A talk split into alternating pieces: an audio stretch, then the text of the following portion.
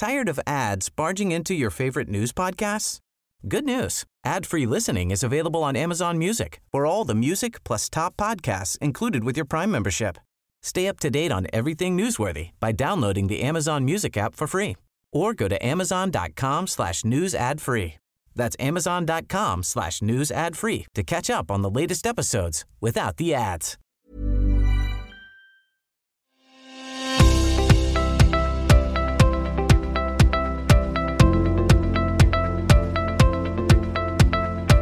Hello and welcome to Policy Forum Pod, the podcast for those who want to dig a little deeper into the policy challenges facing Australia and its region.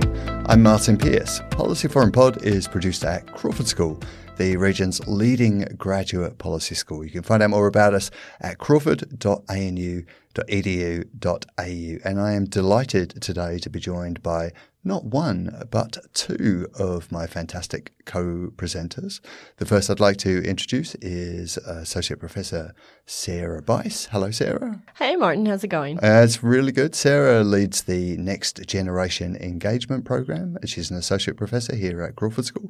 And she recently won, through the program, the 2018 Core Values Award. Congratulations for that. Thank you, and it's a big congratulations for a team of researchers. We were really pleased to receive a highly commended research award from the International Association for Public Participation. That sounds like a big deal. Congratulations. It was a big deal, and they have a very long name. That's how you know it's important. That's right. So how has the Next Generation Engagement Program been going since you won the award? The award was a wonderful way to end 2018, but we are all systems go. So we currently have a researcher from Crawford, Dr. Kirstie Jones. She is embedded at Melbourne Water doing co-research on developing a best practice framework for community engagement in the infrastructure sector. And just on Monday, we were presenting work that we did in consultation last year with Tsinghua University in Beijing around public-private partnerships in the $1 trillion Belt and Road Initiative. So lots happening, really busy, tons of travel, very exciting. Watch this space. Yeah, but it sounds like a very exciting space to be working in.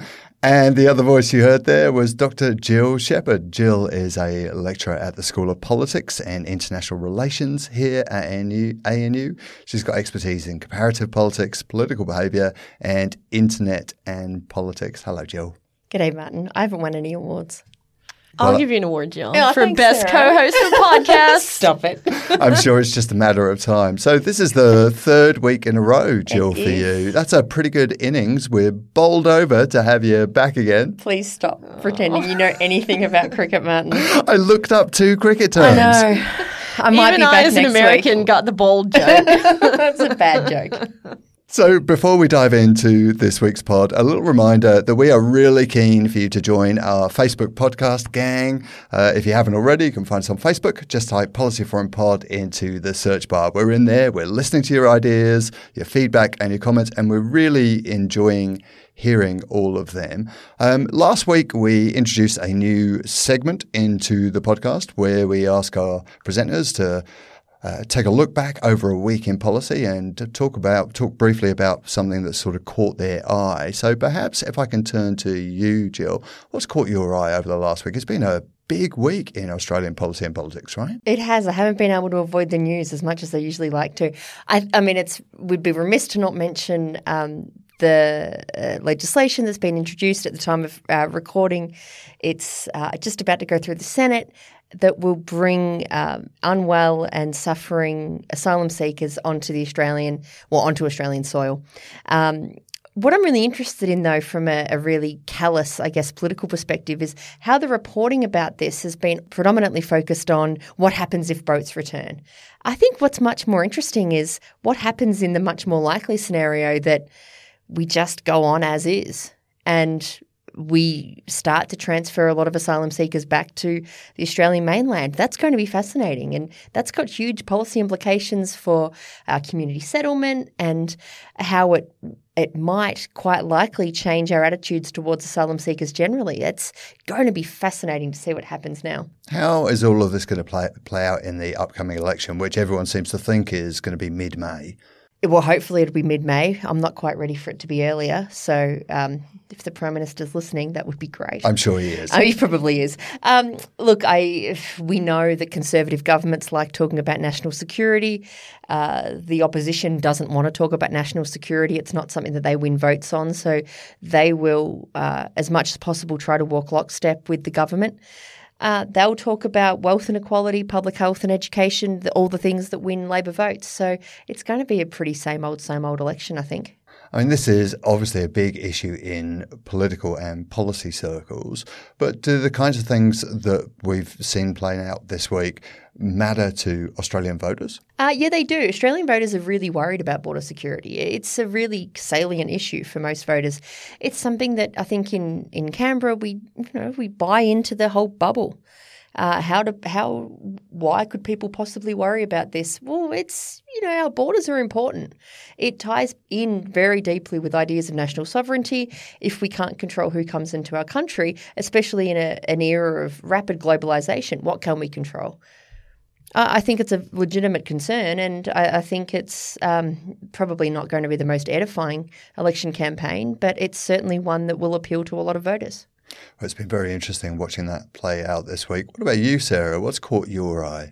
Well, Jill, when you talk about border security and the fact that the voting public are really interested, we saw a really similar discussion in the US recently, and that's the issue that's caught my eye is the State of the Union address, which was almost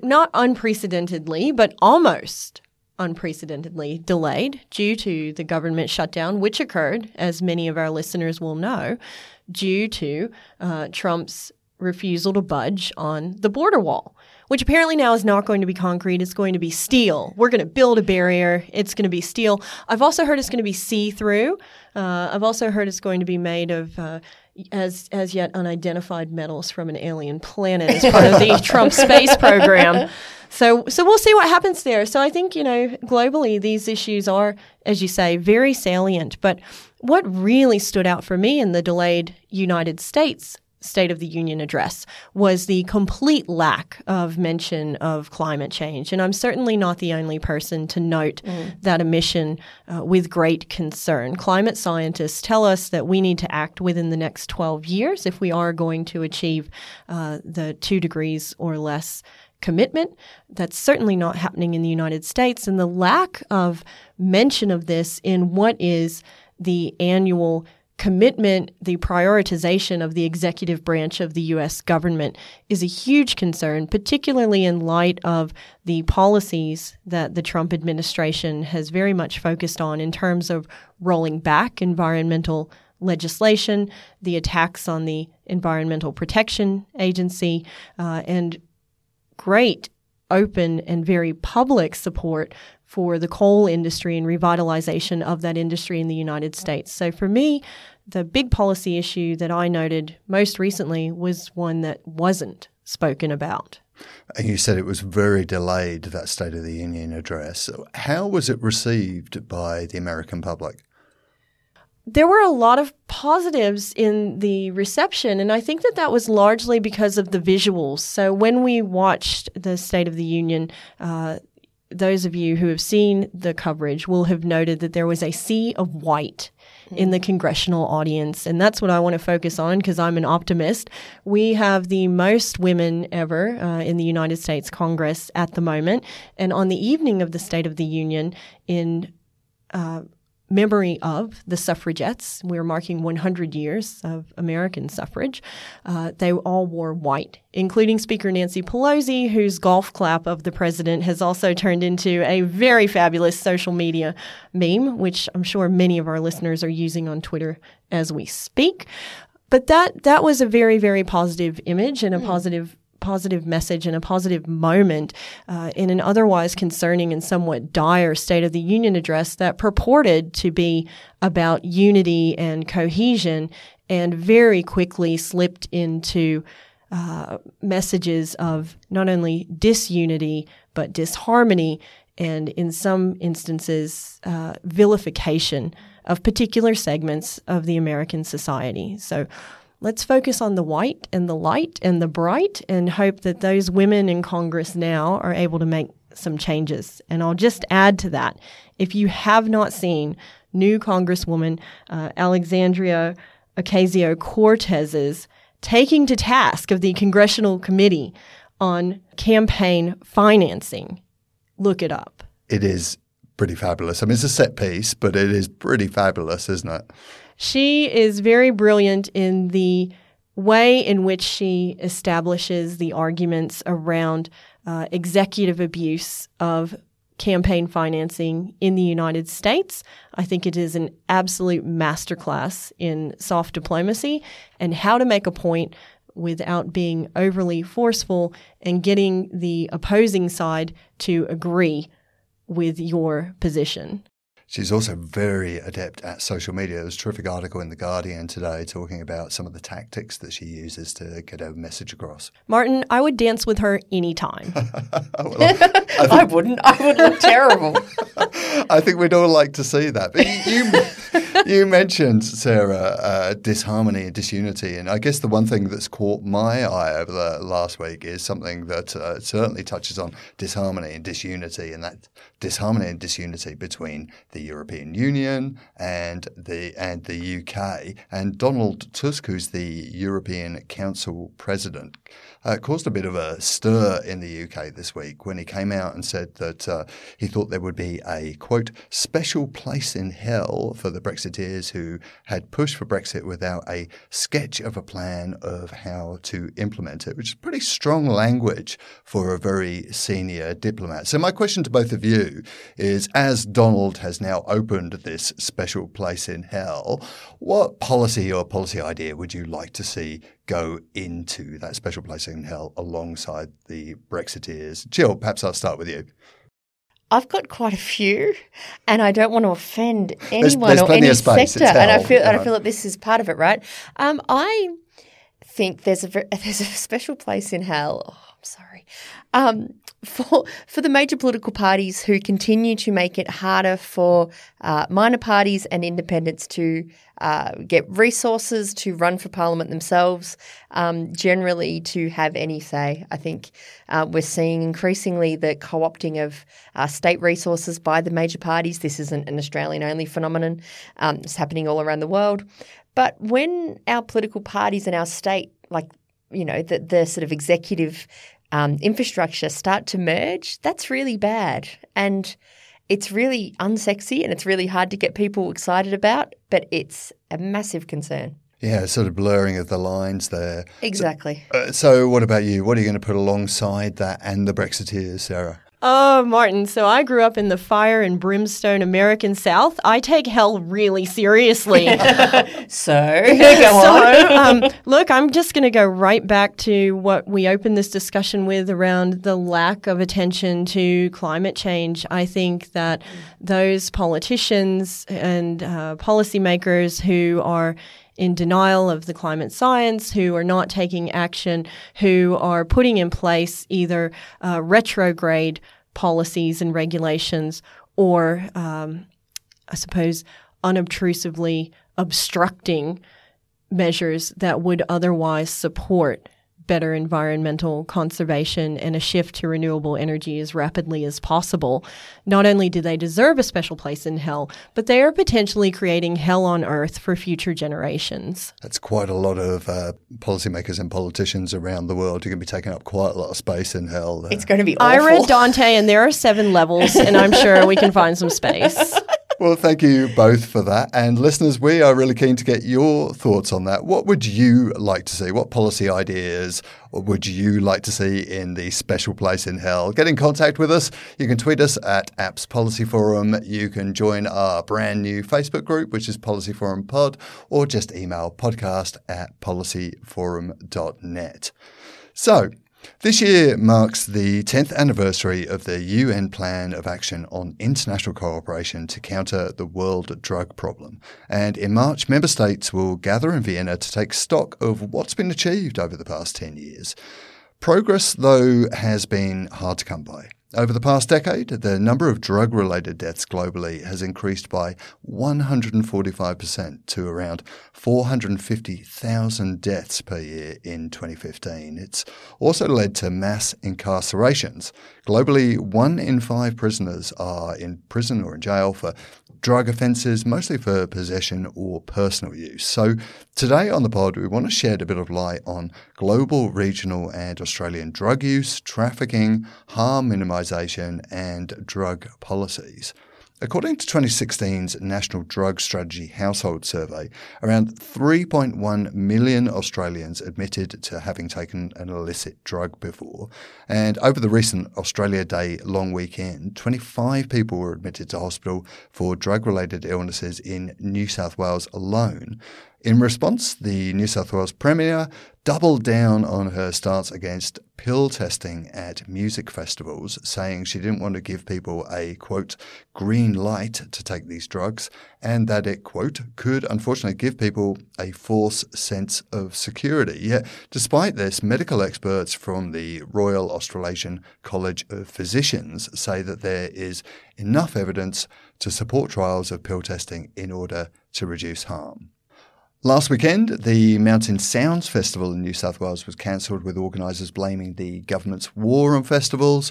Organisers of another cancelled festival's Safari, I think that's how you pronounce it, said straight out, "We are unfortunate to be in the wrong place at the wrong time when festivals are the new scapegoat of a failed government and their failed war on drugs." Well, coming up shortly, Jill and Sarah are going to be chatting to a panel of really distinguished experts on drug policy. Jill, tell us a little about what we're hoping to find out and who you're going to be speaking to. I've got my own opinions on whether we have the policy settings right in Australia with regards to drug and harm minimisation, but the point of this pod is that we want to talk to experts, and so that's what we've done.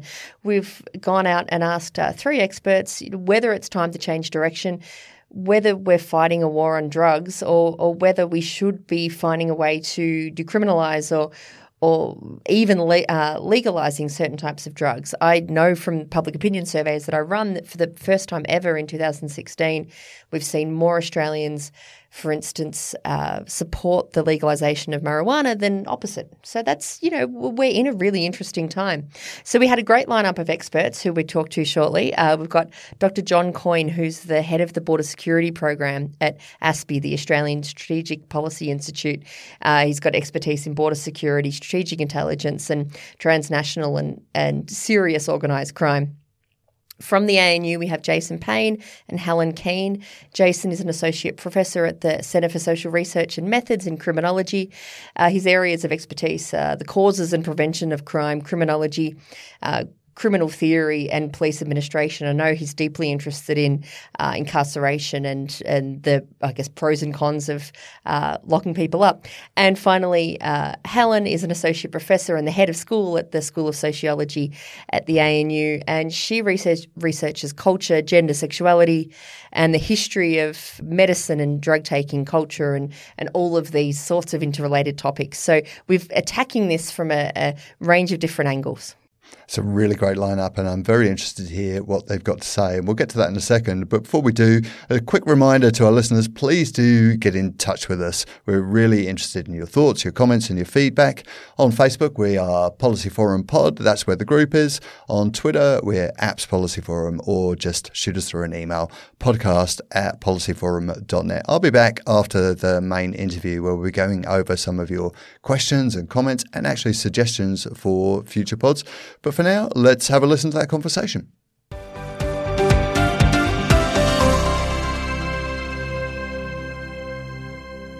So thanks for joining us. We have John Coyne from ASPI. Hi, how are you going? Helen Keane from Sociology at the ANU. Hi. And Jason Payne from Criminology at the ANU. Thanks for having me. Now, this is something I want to put to all of you. On 14th of October 1982, the then President of the US, Ronald Reagan, declared a war on drugs, and we still use this kind of language. He was doubling down on an initiative started by Richard Nixon. Reagan declared that illicit drugs are a direct threat to US security, which brings you in, John, and your expertise. So I'll start with Jason. Have policymakers won this war on drugs? Have they lost it? Are they still battling it? Lost it. Still battling it, but lost it for the most part. I mean, you have to ask the question by how do we measure success in the context of, let's say, the rhetoric here, war. Who have we beaten? What is the outcome? And ultimately, are we in a position as a society where we have achieved the objectives? And I would say it's pretty obvious that we haven't, for the most part, that the attempts to eradicate drug use or to limit significantly drug use in our community, to limit the social consequences of that drug use, have not been well achieved. And I think as a consequence of that, it would be fair to say that the war has not been won in that context. Helen? Yeah, I guess I would say, I don't even think it has been a war on drugs. I think it's been a war on drug users. I think, has that been successful? Well, there's been a huge amount of harm produced by this war. Drugs are doing fine. Drugs are flourishing. So the war on drugs hasn't succeeded. But what has happened is sort of criminalisation and lethality actually visited upon drug users and particular kinds of drug users, those who are already marginalised and vulnerable. So to me, it's a sort of question that I find really hard to answer because I think the whole notion of war on drugs is actually masking something else that's going on. I want to come back to that idea of marginalisation and of, the drug war, I guess, being a proxy for something else. John, from a sort of security and border control perspective. Look, I think that, and there's two components. I think the militarisation of that sort of conflict has failed. I mean, if we've only got to look to Colombia with this, and I've talked in some detail with people who were in DEA at the time, we went from having one person or one major cartel, and through decapitation theory, we ended up now with multiple cartels, and we ended up with a fragmentation of the market all the way up to Mexico. So I don't think militarisation in that conflict sense has worked. I think there's some shining moments where we've had some successes, but that's been despite the militarisation, and that's been despite that lens that's consistently applied to it. Well, this is in a week where El Chapo is being trialed or sentenced. So found guilty on all charges. Well, you've got to, right? Yeah. Otherwise, we're losing the war. We don't want to lose the war, and I mean that's the question, isn't it? One of the battlefields in the war on drugs is the regulation of emerging new psychoactive substances. There's heaps of discussion about this, and we see it emerging in a lot of films. There's a lot of public interest in new psychoactive substances. Next to established illicit drugs like cannabis and cocaine, and we've seen great legalization of marijuana throughout the United States. And when I say great, I mean it in the sense of widespread over the past year. Manufacturers are constantly developing new chemicals to replace those that are banned. So there's also a question about what are the fronts of this war on drugs? What do you think, John? Look, I think I was always trying to look to success in this sense. And that's, what does success look like? And I think we've been pretty poor at it, and just recently I've written on this, which is I think that first off we need to identify what the actual threats of today are, and not in terms of any moral panic, in terms of what is actually the threat. Secondly is I think that there is some truisms in the three components of, for instance, our national strategy here in Australia, which is supply reduction, demand reduction, and harm minimisation. And only when you get a harmony between all three do you get an events like, for instance, and there's a lot of debate about this, but certainly the heroin crisis in Australia and our response to that, and where we are today with the heroin crisis is a sign that you can have some successes, but it's just a never-ending activity. So there's a range of fronts on this, and I think that we need to feel far more holistically. And it can't just be about an enforcement approach. Is this a sort of whack-a-mole problem where you get rid of heroin but you get other opioids? Oh, look, I think in some cases you do. I think that, there can be no doubt. I think the broader problem is that as we stand globally today, the world has entered a period of overproduction of our key illicit drugs. So at the wholesale level today, it's significantly cheaper than it was 10 years ago to buy heroin, to buy cocaine, to buy marijuana, to buy ATS or amphetamine type substances.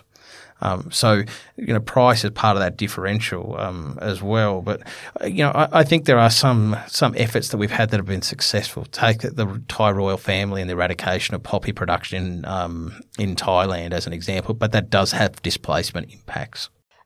That's the thing, right? There's other things going on in Thailand, right? So I want to stick on that topic that 10 years ago, UN member states set out goals to reduce the supply of drugs. They agreed that they needed to do more on this front. And instead of, I guess, just working on lowering demand, but that was a supply issue as well. But a report released by the International Drug Policy Consortium last year saw that this had been basically a colossal failure. So as you say, John, supply's gone up and it's only driving the cost down. Helen, is this a problem? Is this a key, obstacle to countries struggling to discourage people from taking drugs? I guess it is a key because I think like all forms of consumption, drug consumption is price sensitive. So I think that does raise a point that I think is important, which is that this is not some form of behaviour that's completely unlike any other form of human behaviour. You know, right. That it's some sort of monstrous alien thing that, you know, is not – it's actually part of human nature and in fact part of all human cultures to take psychoactive substances, yep. Right? So it is normal for humans to want to take these substances. So certainly I think price sensitivity makes a difference. I mean, I think the other issue around issues of supply, which goes to the question of, you know, what is an illicit drug and how do we decide that the pharmaceutical supply also has a big impact on illicit supply. So, you know, if you look at the opiate crisis in North America at the moment, you know, this is partly about fentanyl and other sort of synthetic opioids moving, you know, from the illicit to the illicit and back. Mm. And then, there's been a real crackdown on the illicit supply. On the pharmaceutical supply, that pushes people into the black market. So I think part of the problem is thinking of it just in terms of illicit. Actually, you know, that we are a sort of drug-using species and, you know, there are all these kinds of things available and, you know, they shift around between the legal and the illicit. I sometimes look at my medicine box at home and it's terrifying. Are you a drug user, Jill? I absolutely am. The other analogy that comes to mind is, and like full disclosure, I'm an Essendon football fan, but when they had their drug-taking crisis a few years ago. Help you for that. there are drugs to help me for that. So much was made of this, I guess, hypothetical binary that Essendon were taking drugs and injecting drugs, and that was awful, whereas everyone else was taking vitamin supplements, and that's not the case at all. Mm. And I used to try to argue this with friends that barrack for other clubs, and then I just gave up. Jason, one of your areas of expertise is incarceration. Sure. According to this UN report, 1 in 5 people are incarcerated for drug-related offences. Should we lower this number? And if we decide that we should, what can we do? So there's two components to this. There are people who are in custody and who are incarcerated for serious drug offences, that is trafficking large quantities of drugs across borders, internally within countries and so forth. There's that element. And then there's the much larger proportion of people in our prison systems who are therefore, as you refer to it, drug-related offending, which is the crime that is committed either in connection to, concert with, or as a result of the interactions drug users have with the criminal justice system and society at large. Now, the vast majority of people in our prison systems fall into the latter category. They are the people who are caught up in the criminal justice system and the process as a consequence of all the things that Helen was talking about before, the kind of natural drug-taking behaviours of the human species, the interaction those people subsequently have in their disadvantaged communities with police and criminal justice sector and so forth. So to answer your question, there is, I think, a need for sure for custodial responses and punitive responses, arguably, to those who are taking advantage of the serious trafficking of illicit substances across borders and around the world. But unfortunately, there is a collateral damage. And the collateral damage of that is the policy that we implement at the kind of domestic level to try and deal with the user side of the market with the view to deterring users from consuming and demanding those products. And the people most likely to suffer the consequences of that are highly disadvantaged communities in Australia and elsewhere in the world. It's our Indigenous communities, our young people and so forth. And it's difficult, I think of those people in custody who are drug users as, a single kind of homogenous group of people, when in reality, the vast majority of them are from poor, disadvantaged areas or have gotten caught up in the criminal justice system as a result of what I would argue to be the kind of the overly punitive responses we have at the low end, dealing with the users as opposed to the high end. So incarceration isn't having the effect of being a deterrent? No. And why should it? I mean, deterrence theory requires four principles, and I won't go into the very specifics of those. However, criminology 101 here. The single most important of those principles is the certainty of getting caught. So it's not how much you punish a person. It's not the severity of the penalty that they're likely to achieve. It's how likely they believe it is that they are to be caught for the activity that they are undertaking. We only need to go back to the data that John showed before or said before around the price of illicit substances going down, the supply being around, to show that we're having absolutely no real impact on the reality of increasing the perceived probability of getting caught. And in the absence of that, it doesn't work. And that's a direct trade-off, right? Sure. Drugs are cheap. I'm probably not going to get caught. Yeah. Right? And some of this relates – I just want to pick up on that point. I think some of this relates back to – and I'm not an academic, so I always like – but I will listen to a few times. I sit there and turn around and quote. Don't be smug, John. This is one of the few times that I like to read up. So I think that this has a lot to do with Donald Cressy's model back in 1969. There is this thought, and his theory studying one organised crime group, Costa Nostra, is that, you know, somehow through magical powers that we can decapitate and take out people out of the circulation, and that will impact on organised crime, and in this case, supply.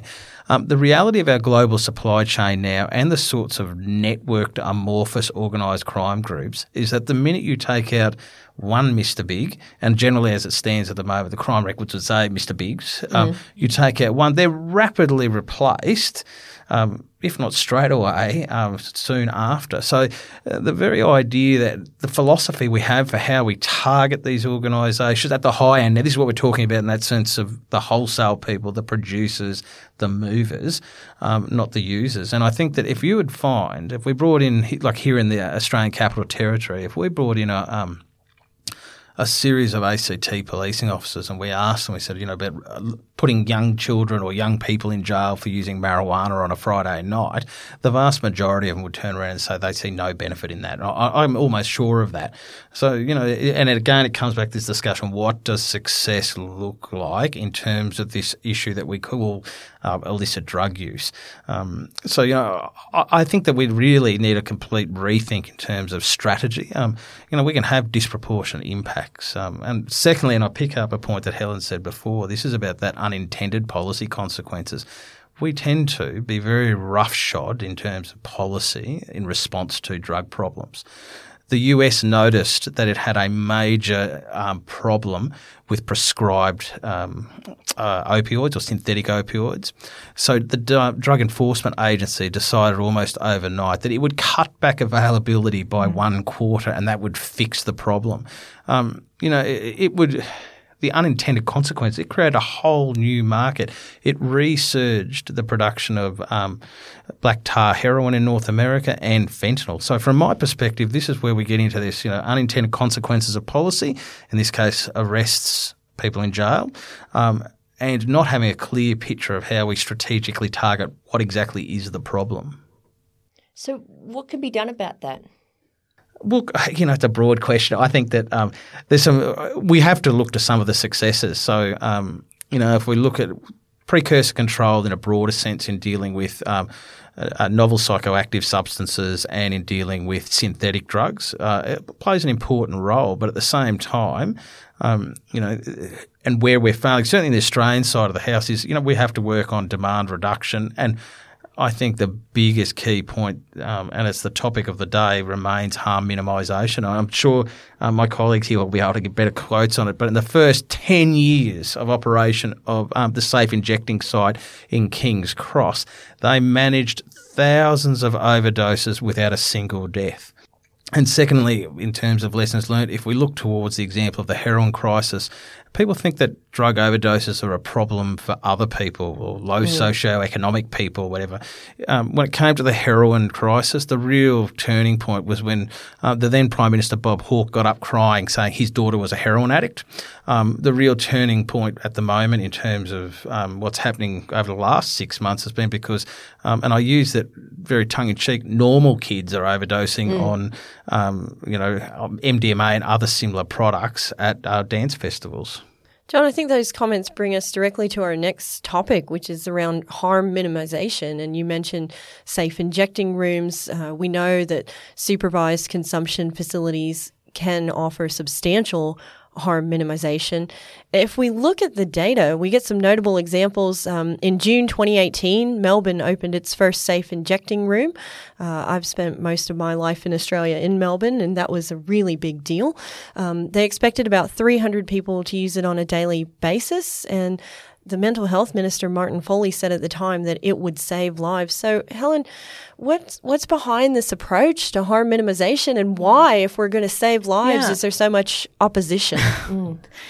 So I tend to use the term harm reduction just because that's more current in the sort of spaces that I work in, and I think that just says we're just trying to reduce harm, the question of whether we can minimise it and what it would mean to minimise. So I know it's a little, it's a little academic-y kind of distinction, but I think of it as harm reduction. Harm reduction has been part of the Australian drug policy actually since the 1980s, and it was the HIV epidemic that really brought harm reduction in to focus as a strategy. But And initially, I think it was needle syringe programs that were the first real kind of push.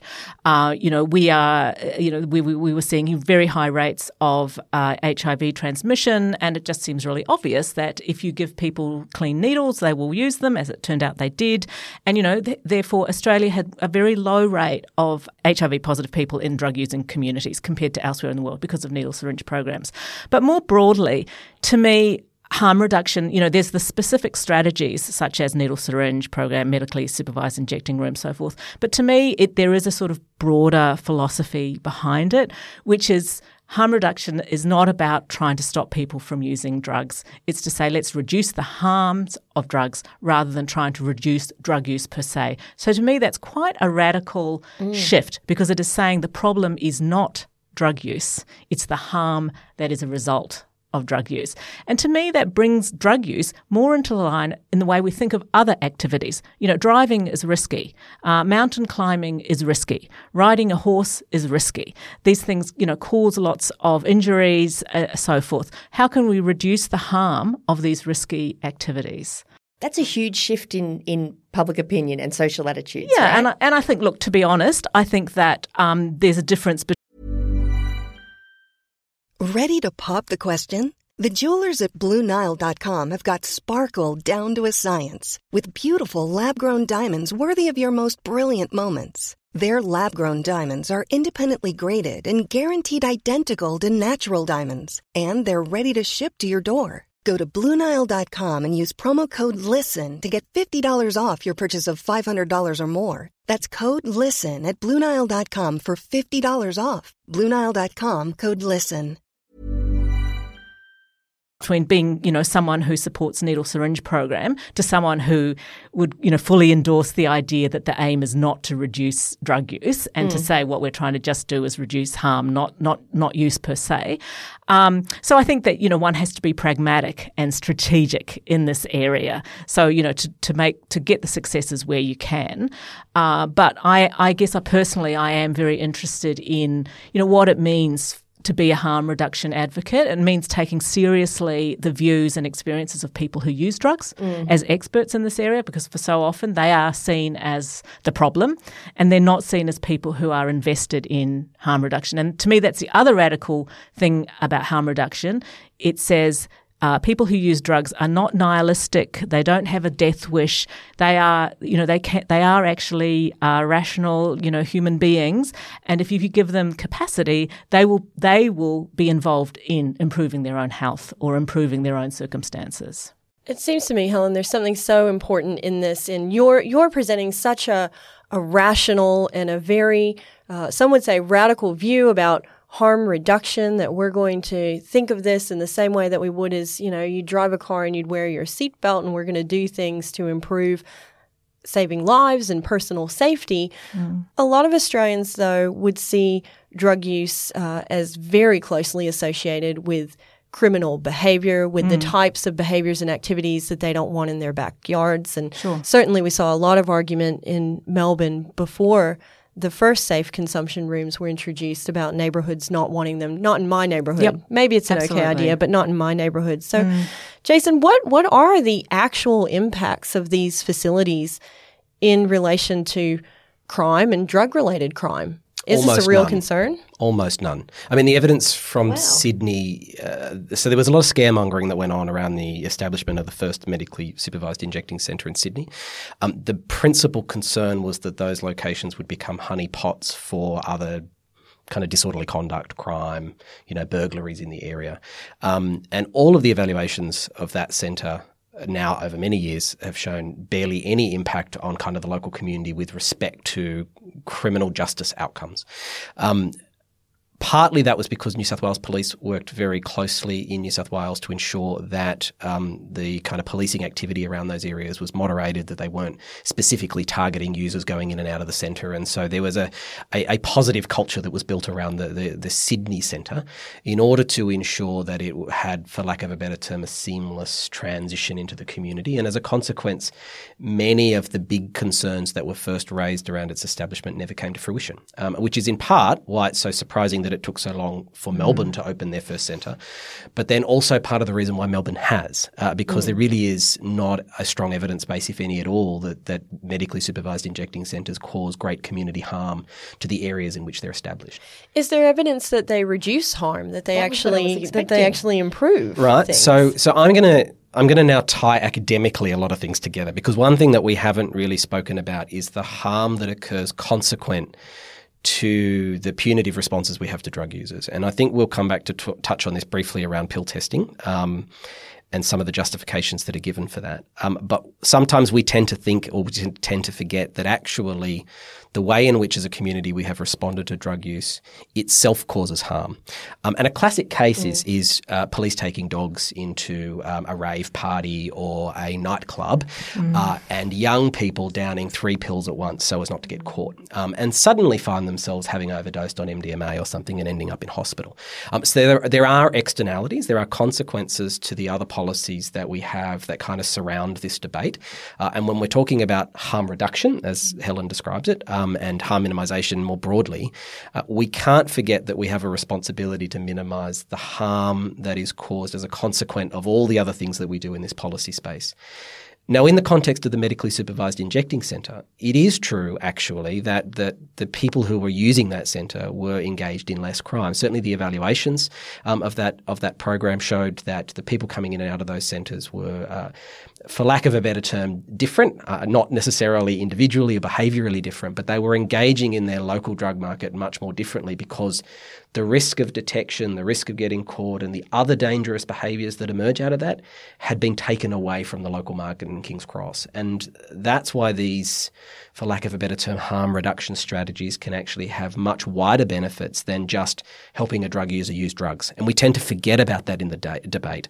The general public discourse is medically supervised injecting rooms are about giving drug users the free will to go and use drugs whenever they want, but actually they have the much wider benefits to the community, particularly in those areas, but also to the people who come from much wider afield to use those centres. So, you know, we have this evidence then about safe consumption rooms, and we're coming off the summer festival season, and this was a pretty rough and pretty difficult summer festival season. Not only do we see festivals cancelled, but we saw a number of deaths.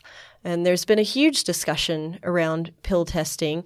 But at the same time, it proves this almost impossible hurdle for policymakers, despite all of what we've just heard. Helen, why? Just why, really? Yeah, if I could answer that, yeah. Well, I think people are frightened. I think that we have had decades of a discourse that, to me, is an inaccurate, stigmatising discourse around drugs. Even some of the language that we use that might seem innocuous, you know, even the language of a drug dealer. So people will talk in the pill testing context. People will say, but this will help drug dealers.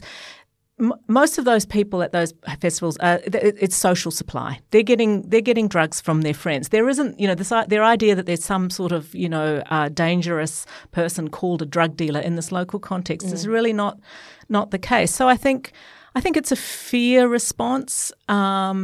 I think that we have done, we have thought about these substances in a way that separates them from the sort of normal. We've already talked about our own personal drug using habits, but, if you think of alcohol and tobacco and so forth, how those are completely normalised and we don't think of them really as psychoactive substances, especially not alcohol. Look at the amount of harm that alcohol causes, and people don't have a fear response. So I don't know. And then often people in relation to that say, well, what's needed is education. We need to sort of educate people. But I'm sceptical about that as well. So because I just think that we don't see people moving on these positions through education. We have so much policy on the pill testing. There's so much evidence of benefit, so little evidence of harm. But that seems to have, as you've pointed out, seems to have no.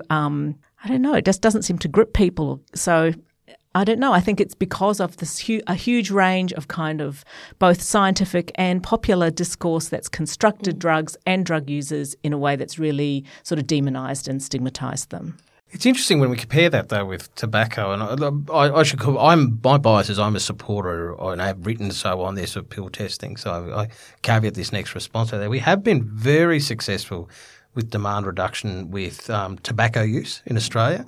And I think this is where I guess I'm supportive of harm reduction, and I can engage with that term, and I can engage as a person who's from a law enforcement background, a security background, and I think that I look at it as a safety net, as the final phase of two other efforts, and I accept that there's a fair amount of use. I also accept, I think that which is about I see not a lot of benefit in terms of strategy, policy outcomes in criminalising those who use drugs.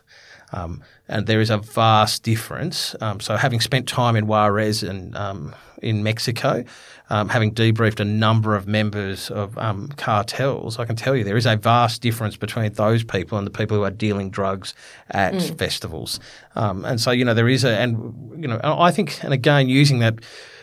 We bring 12 police officers in here, and most of them would say the same thing, which is, the idea of, putting someone in and injecting them into the justice system as a result of being found with one tablet of MDMA at a festival is far from what they would rather be doing. And I think that's a really salient point that doesn't get discussed much, probably because it's not, most law enforcement officers aren't at liberty to talk about that. Look, and I think that's the case. I think it's very hard for them to say that. And they do. It's also, though, it does go the opposite way. I think there's certainly – and, certainly in sociology and criminology, I think there is a ton of research to show where it's used the other way, where if with young people where they haven't been able to be moved on for other offences, it becomes a Clayton, like an offence that when you've got no other offence to draw upon. So, right. There is a degree of where it is applied, and I think that's a fair cop. But, I still don't think that I think that we can still work on demand reduction, and I think that tobacco has shown that we can have those impacts. So that would be your preference, your sort of policy preference? Well, I'm a little bit of all three. I stick to the strategy. I still think that, we saw some success in terms of saffron oil, key precursor for the production of MDMA that caused a 5-year drought in MDMA globally. We see the Thai royal family replacing and doing crop eradications in Chiang Mai, where the people there are growing tea and flowers. The communities are flourishing, and there's no opium poppy. It has displaced it, and I get that, but that becomes another issue. So I'm really about looking at its wider context and seeing each issue on its merits and going, well, how do we make a difference? And also being very clear, which is I'm interested personally and from a policy perspective, reducing the impact of transnational serious organised crime on this country, including the impacts of harm from drug use.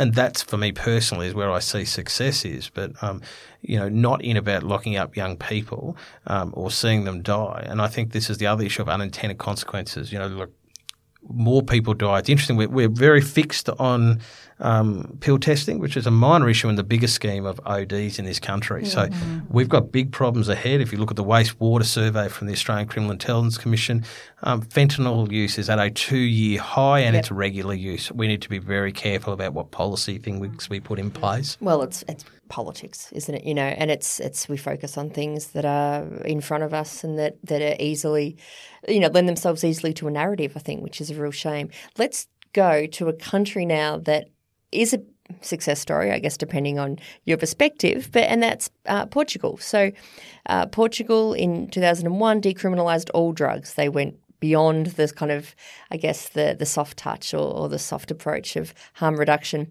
And ever since, the number of overdoses and drug-related crime and HIV infections have all fallen. In 2015, for example, there were only 3 drug overdose deaths for every 1 million citizens, which is just incredibly low. I might start with you, Jason. What are some of the benefits of – if you can tie, I guess, the benefits of Portugal's policy directly to crime minimisation? So everything you said is true. The evidence, at least for the most part, overwhelmingly supports what's happened in Portugal as having positive social outcomes, including for the most part, a reduction in consequences in terms of flow on through the criminal justice system. So this is what we've been arguing for many years, which is this idea that if you can minimise or lessen the criminological or criminal consequences of drug use, but find other ways of managing users so that they can use safely until such time as they no longer want to, then there are huge savings to government through criminal justice system costs in terms of those reduction, but also in some of the social disadvantage that occurs or the social consequences that emerge out of illicit drug markets and kind of the externalities of all that. So in that sense, I think there's pretty strong evidence in the Portugal example to support those kinds of ideas. So I want to ask a very, very, technical and annoying question. When you talk about crime, Sure. Are you talking about convictions? Or are you talking about instances of crime that may never get solved? Are you talking about self-reported crime victimization? It could be all of the above, but you're right. They're different. They're very different. So the amount of crime that occurs in Australia and Portugal and anywhere in the world, we have really no idea because we have no good way of measuring that. The 3 most widely accepted measures will be what the community reports as their experience of crime. We call that victimisation data.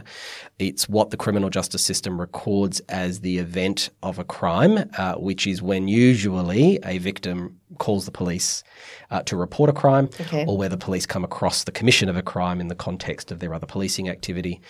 And then you have the kind of higher level crime indicator, which is those things that are officially recorded as convictions in the system where someone has been found guilty either by virtue of pleading guilty or by virtue of being found guilty by the courts. Depending on how you measure it, obviously, depends on how much crime you think your community has.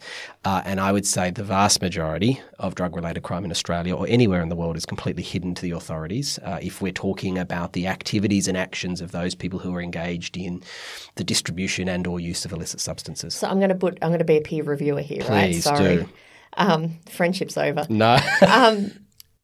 So the conviction of crime, records of crime, they're highly related. They're what we call endogenous, of course, right, to the policy intervention. So a country that is happy to liberalise its entire drug policy is probably also a country that is that is prepared to record fewer convictions generally, right? That there's sort of an underlying liberal ideology that affects both of those.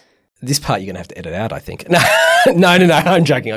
I'm not so sure that's true, but then it could be. I don't know the answer to the question. I don't know whether it is true that in kind of more liberal countries, particularly when it comes to these kind of social policies, would necessarily have demonstrably fewer criminal incidents recorded through its criminal justice system in other areas of law. But if we're back to the drugs case, I think it's easily able to be argued that quite clearly in Portugal, the relaxing of laws will lead to less attention paid by the criminal justice actors, that is police and courts and various others, to the identification of and management through the system of those people. And as a consequence, you would have less crime recorded. Now, I think the substance of your question is there less crime happening in Portugal as a result of these changes, or is it just that the system's recording less of it because of the way in which the system works? That's and I suspect it's both. Than I was. Yeah, I suspect it's both. Right. And the reason why is because a lot of drug-related crime occurs as a consequence of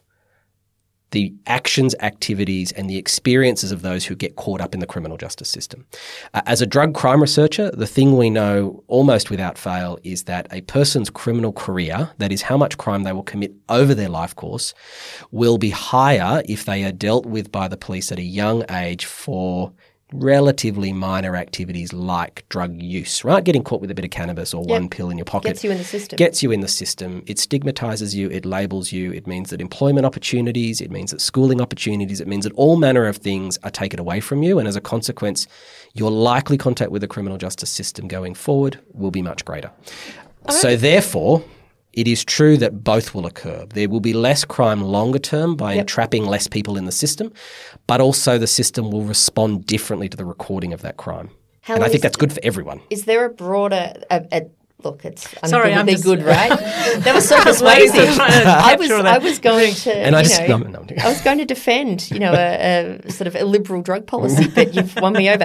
Helen, do those benefits extend to, I guess, the inclusion of potentially marginalised drug users?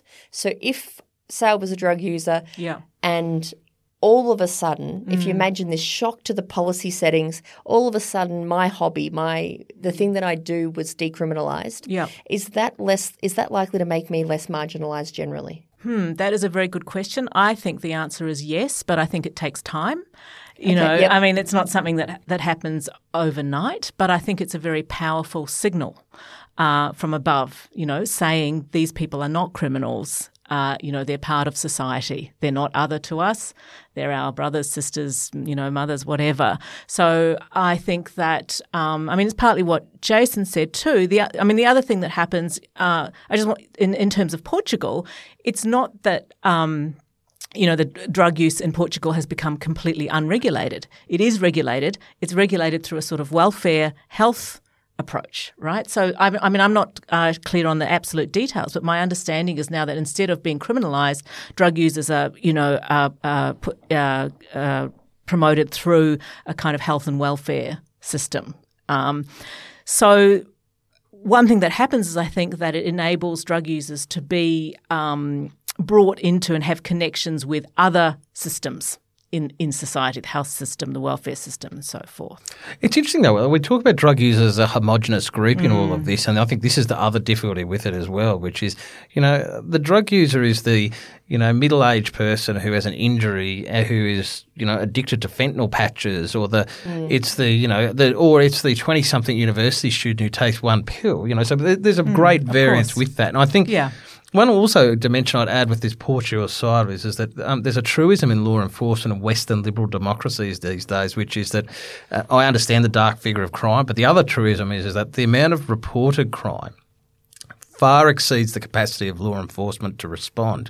So in working all this out, there's actually there's another driver that in terms of bureaucrats and in terms of government is going into this as well. If that being the case and it being a truism, if you remove some of the need to incarcerate around minor offences, if you deal with decriminalising, and this is part of my argument of simply for decriminalising of marijuana in this country, which is that it frees up a whole lot of other police resources that could be well spent on other issues such as domestic violence and the death of women and the horrendous rate of that occurs in Australia. So I guess my perspective is also that that's what the Portugal experience has shown us as well.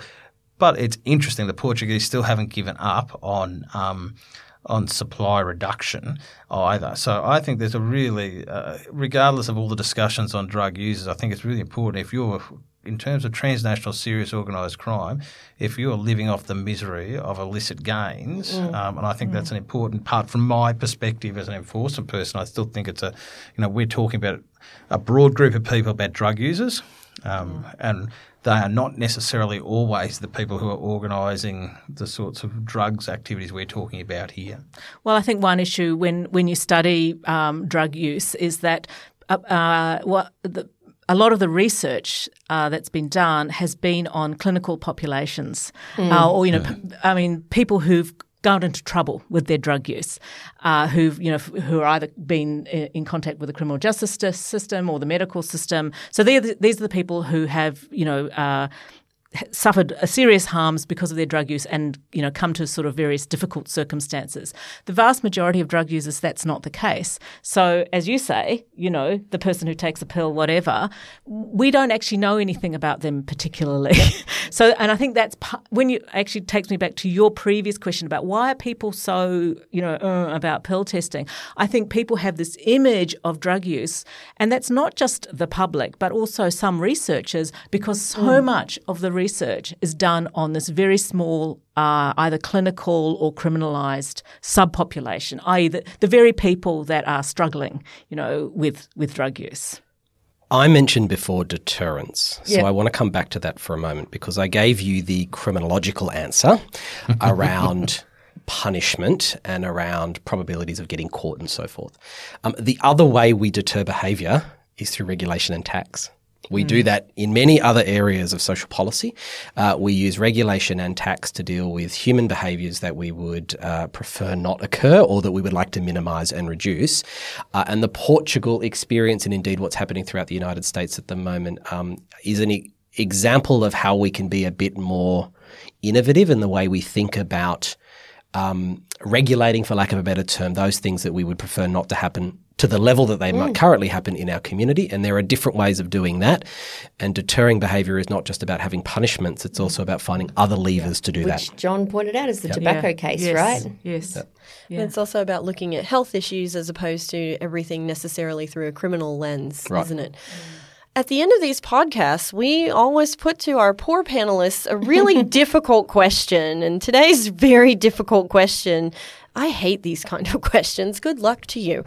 If you could make one recommendation, because obviously in real life you only get one recommendation to the Australian government on how to improve its current drug policies.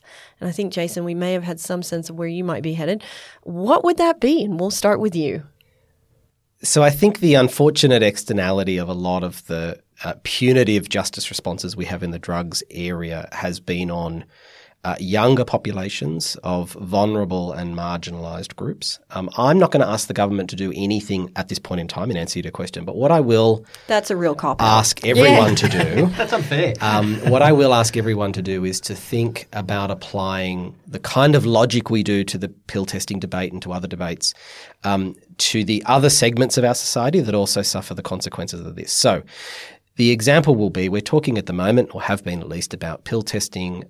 That's an environment where largely middle-class young kids go who use pills for a bit of fun, and we think that we can provide a safer environment to do that, and that's great.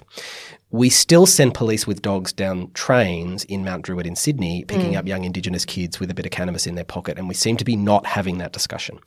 What do we do about the policy discussion that we need to have across the broad spectrum, not just in these small pockets of areas, but how do we address the kind of consequences and externalities for all of our disadvantaged and young people? And that's what I would ask the government to do now, is to think about that as opposed to being siloed and looking at just one area of the debate, and actually thinking more broadly about the consequences of the system as a whole. And I think if we did that, then the answers that you've asked me to give you, but I'm not going to, would much more easily follow. Okay, so Jason, in summary then, your one recommendation is let's be sensible, thoughtful, reasonable, fair, and well-informed in our policy decision-making. A very radical idea for today. And not discriminatory. Helen. Imagine. Okay, so I'm going to take the opposite tack. Since no one's ever going to listen to what I have to say on this, I'm just going to say end prohibition and let's, forget about pill testing and let's move to safe supply. John? So that's I might have got thinking about through that one. I think it's, you know, I don't think I've got anything that dramatic. I think that I would start small. I think we need to up our public policy dialogue on this. And I know that sounds like a very policy wonk way of putting it. But if you look at the richness of what we've talked about over the last 25, 30 minutes, I mean, this is what's missing within the broader public policy dialogue. So, and if you look at what has succeeded in the past, so during the heroin crisis in Australia and the heroin epidemic, it was when the Prime Minister, like I said earlier, when he stood up and he cried, he said, my daughter, you know, so then it resonated with people. We need a little bit more resonance in this argument before we can progress forward. We need to understand this broad category of drug use. We need to accept that, you know what, we may have a fentanyl problem in this country. We need to bring in the various players.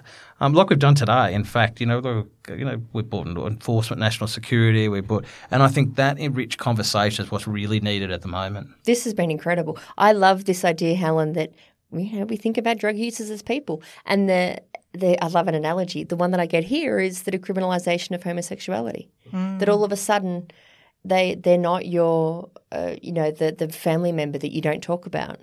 That it doesn't happen overnight, but you do start to bring people back into society, and that's kind of at the heart of all of this, right, is social capital. And the most common answer given by people about this is, I'd rather my own children not use drugs, but I know they probably will, so when they do, I'd like it to be safe.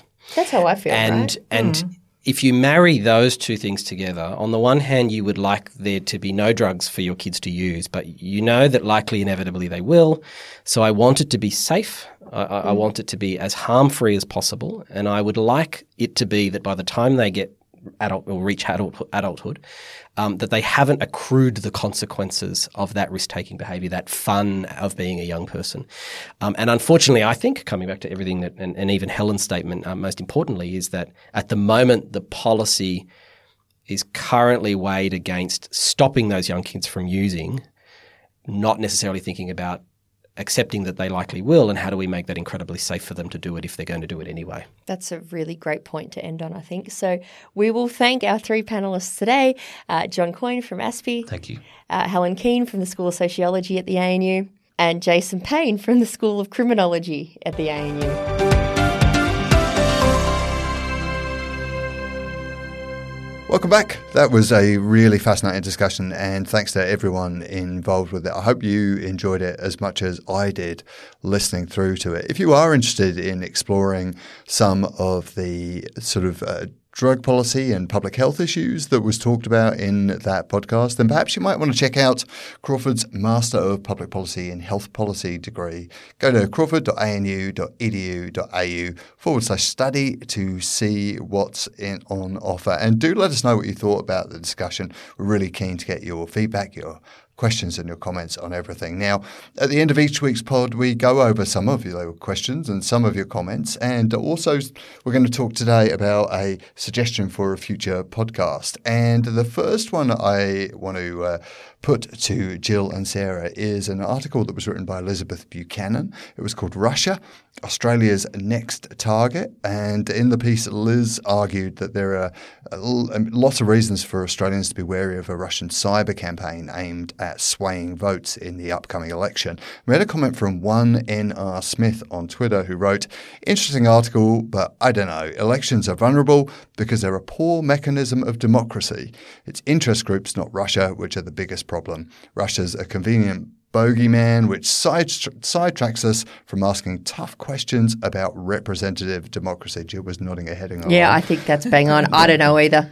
And there was a follow-up comment to that from Marboy1, who wrote, why bother? The Murdoch press, including Sky News and the radio trolls and the Macquarie Network, are already doing the job for them. And then one further comment from Blazer Eyes on Twitter, who said, they're unlikely to be unrelated problems. Aren't interest groups natural targets of Russian attention or even Labour? So, Jill, I'm going to turn to you first for your thoughts on this. Yeah, look, this idea that it's a convenient boogeyman, I think, is really strong and really convincing to me. There are bigger problems with our elections, much bigger problems. One thing that this argument about Russian bots or whatnot, that it assumes that voters are these empty vessels who are just, you know, blindly accepting whatever they read on Twitter or on Facebook. And we know categorically that this isn't true. To the extent that being exposed to, you know, misinformation or being exposed to messages that are pushed out by bots on social media does anything to our vote, it's only going to make us more rusted on in either direction. It changes basically zero votes. So I worry that it's this sort of cool and sexy and cyber issue that gets undue attention when we don't talk enough about you know, private funding for candidates, the lack of transparency in Australia around registering personal interests, conflict of interests, registering donations, registering receipt of gifts, this sorts of things. We've got much more fundamental but much more prosaic issues that face Australian democracy. So those are some of the issues you talked about facing democracy. But, I mean, you talked about the sophistication of voters, but it's surely about the kind of overwhelming amount of information coming out. I mean, Sarah, we saw in the US election there was, you know, reported Russian interference there. There were stories about Russian interference in the Brexit issue as well. Do you think that this idea of voters being vulnerable to cyber issues is a real concern? Look, I think certainly there's some vulnerability, and we can see that reflected in the recent changes by Facebook to their main algorithm. So they're now pushing back towards the good old days of Facebook, which came out of MySpace, I would argue, where it was all about the personal and the individual and sharing stories with your friends and extended friends. And so there is a bit of a move away from having news stories on these types of social media feeds. But on the other hand, the reason that they were there in the first place was because people enjoyed them and they used them. And they were interested. And so you give the user what they want. Are these a means of influence? Look, I'm very much with Jill on this one. I think we often underestimate voters. And I also think that this discussion is, to a large extent, a distraction from some of the fundamental issues that we need to consider in terms of the transitions in democracy and democratic processes that we're seeing globally. I'd also like to point out that it's not just the things online that are very influential. One of my best buddies just gave me the book, which I recommend to everyone, Vladimir Putin, Life Coach. And I mean, I'm following it on a daily basis. It's just transformed my life. You do look incredibly ripped. Absolutely. You should see my tiger hunting skills. It's making you more Putin-esque, is it? Yeah, we'll talk about that later.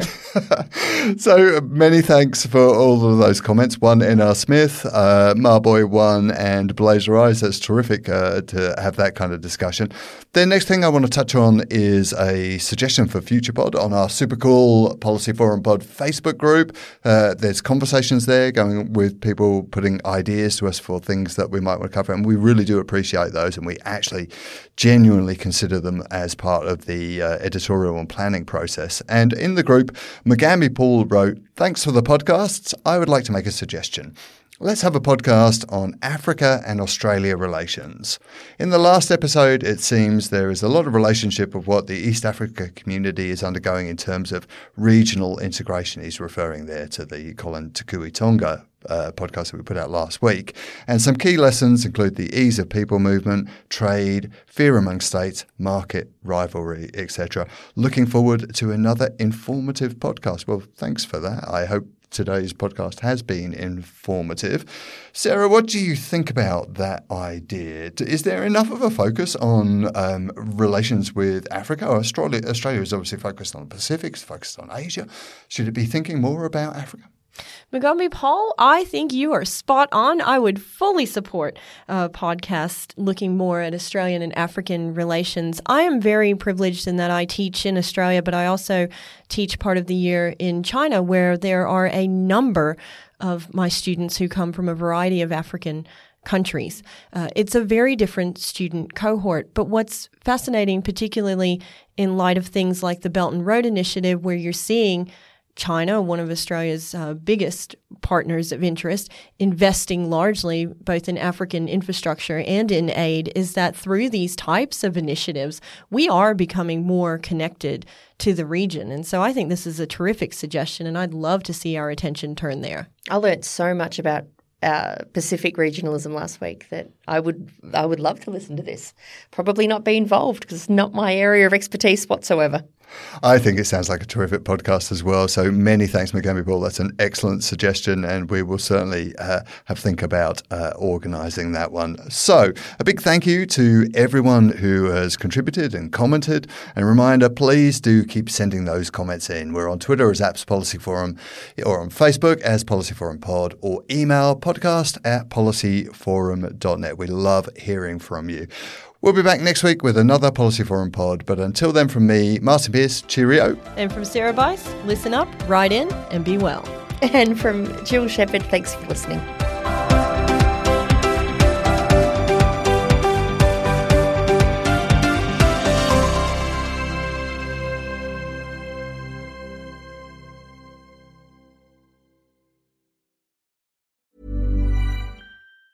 Tired of ads barging into your favorite news podcasts?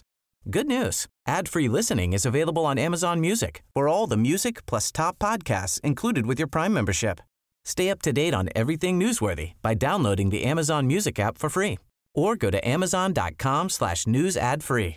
That's amazon.com/news ad free to catch up on the latest episodes without the ads.